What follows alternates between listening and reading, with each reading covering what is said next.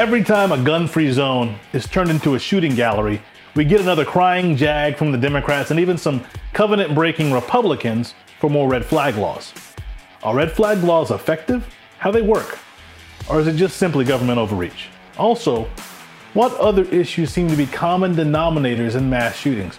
We're going to answer those questions and more. And our 2A for today modern militiaman spotlight is on an armed 68 year old retired wrestling legend who, on the heels of surviving prostate cancer, grabbed his 44, laid the smackdown, and made a home invader tap out. Welcome to 2A for Today.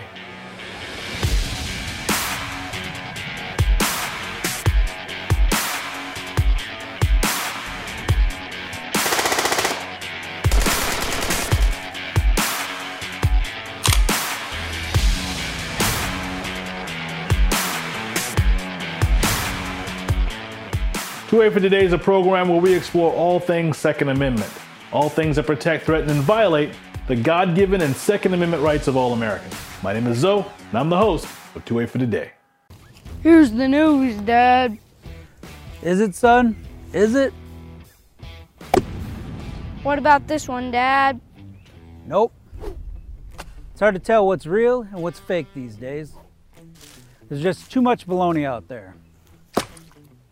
At the New American, they cut through the baloney and give me the truth. The truth is hard to find, but the New American has it. Check it out at thenewamerican.com. Let's talk about red flag laws.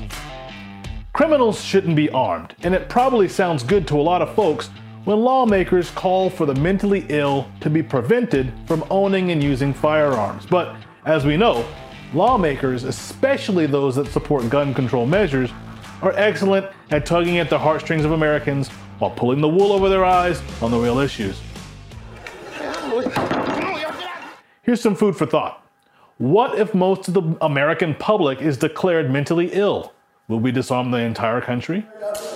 With the increasingly high number of people being diagnosed with mental illnesses like ADHD and bipolar disorder, certain experts from several industries that we at 2A for Today have spoken with are not in agreement that all these people should be denied their God given right to keep and bear arms.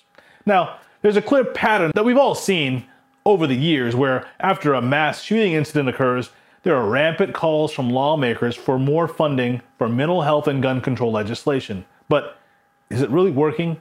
Why, for example, are we calling for schools to implement mental health programs that will ultimately result in more children diagnosed with psychiatric labels and prescribe psychiatric drugs when so many of these school shooters have been on psychiatric drugs at the time they committed the shootings. These red flag laws are not only a violation of our God given liberties, but upon close examination, it appears that these laws are likely to be a waste of time and taxpayer money. First, red flag laws are largely left up to subjective interpretations, which encourage not only lack of enforcement, but abuse of the law. Second, it's another means by which agents of the uniparty crown can skirt due process like they do with conspiracy law. Crime prevention legislation is simply thought crime policing with a pre crime penalty. And third, red flag legislation that's already in place is utilized so little, and it's very unclear whether these laws are even effective. The recent Club Q shooting in Colorado is the most recent mass incident hastening lawmakers to push for more red flag laws. In 19 states and DC, Red flag laws allow a person's family member, coworker, friend, police officer, or another person close to them to petition courts to remove firearms from that person's home if they believe they are at risk or significant risk of harming themselves or others. And in some cases, even preventing them from buying other firearms for up to a year. These firearms are then temporarily removed from the identified threat before any hearings even take place on many occasions. Earlier this year, the House passed a red flag law bill. Praise be to God that the bill is stalled in the Senate. A recent study from the Associated Press found that even in many of the 19 states that currently have red flag laws in place, these laws are rarely used.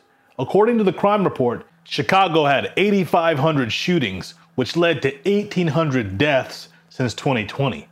But red flag laws have only been used four times in Chicago. The Guardian media and their patricians hue and cry about the high level of support these red flag laws get from American citizens.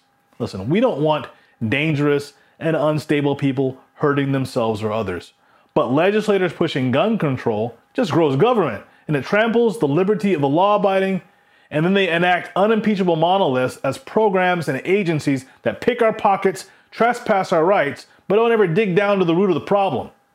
A recent study from the Crime Prevention Research Center found that the supposed high support for these red flag laws is likely due to the public's lack of knowledge about how they work. When survey respondents were informed of the lack of due process in most red flag cases, strong support of these laws came down from 34% to 14%. Even the ACLU of Rhode Island spoke out against red flag laws back in 2018, raising concerns about the impact these laws would have on civil liberties. Like many of these gun control bills signed recently, there's a very vague significant risk or significant danger standard in these red flag laws used to determine whether to confiscate a firearm. It reminds me of the Reasonable Controls Clause in Gun Control Bill AB 1594 that Gavin Newsom recently signed in California, and the Good Moral Character Clause that's included in New York's CCIA gun control legislation signed by Governor Kathy Hochul. Such amorphous terms are not narrow enough, and they put innocent individuals at risk of losing their rights and maybe their lives. In some states, respondents are not even guaranteed representation in court, since these are civil and not criminal matters.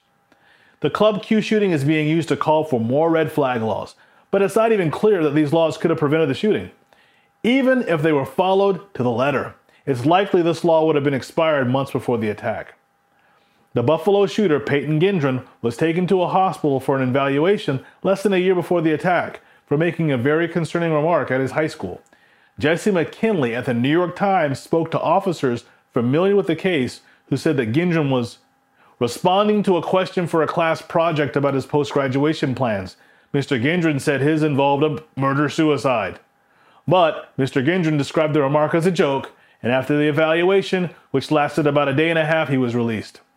That account was confirmed by Special Agent Stephen Belongia of the FBI, who said that Mr. Gendron was not on the radar of federal authorities. John Feinblatt, president of the gun control advocacy group Everytown for Gun Safety, says this failure of authorities that occurred with the Buffalo shooting is more reason to tighten red flag laws even more. Passing laws is half the equation, and implementing them is the other half. What we've seen in too many instances, like in Buffalo, New York, and Highland Park, Illinois, is that there were clear signs that a red flag law could have been used and prevented tragedy. The costs are too high to not focus on implementation. Even the free state of Florida fails in this regard. They passed a red flag law in 2018. And now they're looking to expand the number of people who can petition a court to remove firearms from someone reported to be dangerous. Governor Kathy Hochul just directed over $4 million towards efforts to help implement red flag laws in New York. Aside from just the gun industry, what do other industry experts think of this potential violation of Second and Fourth Amendment rights that come with these red flag laws? Sheila Matthews is co owner of Able Child, a national parents' rights organization which is dedicated to protecting full informed consent and the right to refuse psychiatric services. Matthews says these red flag laws are a red herring, are a distraction from the real concerns that need to be addressed, since they're a common denominator in many of these mass shootings. What is that? Psychiatric drugs. Many of these school shooters were taking psychiatric drugs at the time the crime was committed. The 2005 Red Lake, Minnesota school shooter was taking Prozac at the time of that one. Able Child submitted a written request to the U.S. Attorney for the District of Minnesota as well as the FDA, requesting a full investigation into the event. In 1999, one of the Columbine shooters, Eric Harris, was taking the antidepressant Luvox. Fast forward to the Las Vegas concert shooting in 2017, where the autopsy found that shooter Stephen Paddock had anti anxiety medication in his urine. Pharmaceutical companies and the mental health industry take zero responsibility for the link between psychiatric drugs and mass shootings. After Sandy Hook, New York passed the Secure Ammunition and Firearms Enforcement Act, the New York SAFE Act. Able Child's other co founder, Patricia Weathers, testified against certain mental health provisions she believed to be subjective, stating, We believe that the issue of gun control is diverting this country away from the very real underlying cause of these violent shootings occurring in our nation's schools. The New York SAFE Act passed without any public hearings and included a provision similar to red flag laws that allow mental health professionals to report to the government on whether a patient could potentially turn violent in the future. The scary thing is, these red flag laws are getting bipartisan support, like the Bipartisan Safer Communities Act. It's just another shovel digging the grave of American liberty under the pretense of providing security. And our 2A for today modern militiaman spotlight is on a former pro wrestler who just survived prostate cancer and was not about to let a home invader tap him out. We have no idea why a 20-something year old man would choose to break into the home of a pro wrestling Hall of Famer. but when he entered through the front door, 68-year-old hacksaw Jim Duggan showed he hasn't weakened from age or illness. So I'm sitting there watching TV. All of a sudden, a pounding on the door. I jump up. As I get to the door, the doors burst open. This guy falls in because there's a step to get into my house. He falls in. And I switch back to the old time days. I'm like, ah! Because he quickly put the young man on the ropes, pinned him to the ground, pulled out his 44 caliber pistol, and neutralized the intruder. Mr. Hacksaw heard people shuffling outside of his home, so he shut off his Christmas lights and commanded the frightened little pissant to remain silent until the authorities arrived. So I had my wife turn off all the Christmas lights, you know, where I'm backlit. I'm holding them down. I got my gun. I said, nobody knows we're up here. Just be quiet.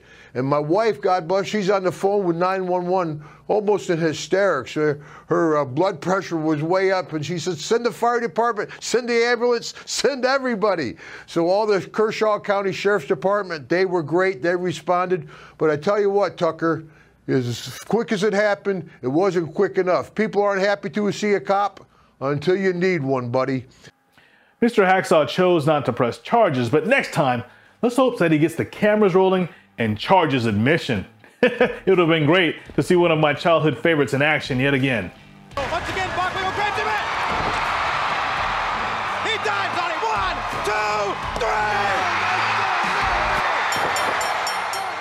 That concludes our program for today. But again, in the coming weeks and months, 2A for Today, we'll be talking to experts, scholars, trainers, and all forms of gun right activists and Second Amendment proponents to answer the many questions that we all have and unpack the various laws and trespasses of our rights that have already been enacted and those that are on the horizon. Again, if your right to keep and bear arms is important to you, make sure to subscribe to the New American Magazine and get on the top daily headlines mailing list so that you get an email alert anytime we upload a video or stream a live event. And share these videos with your family and friends who feel the same, or those that are riding the fence between liberty and tyranny who need a little more convincing.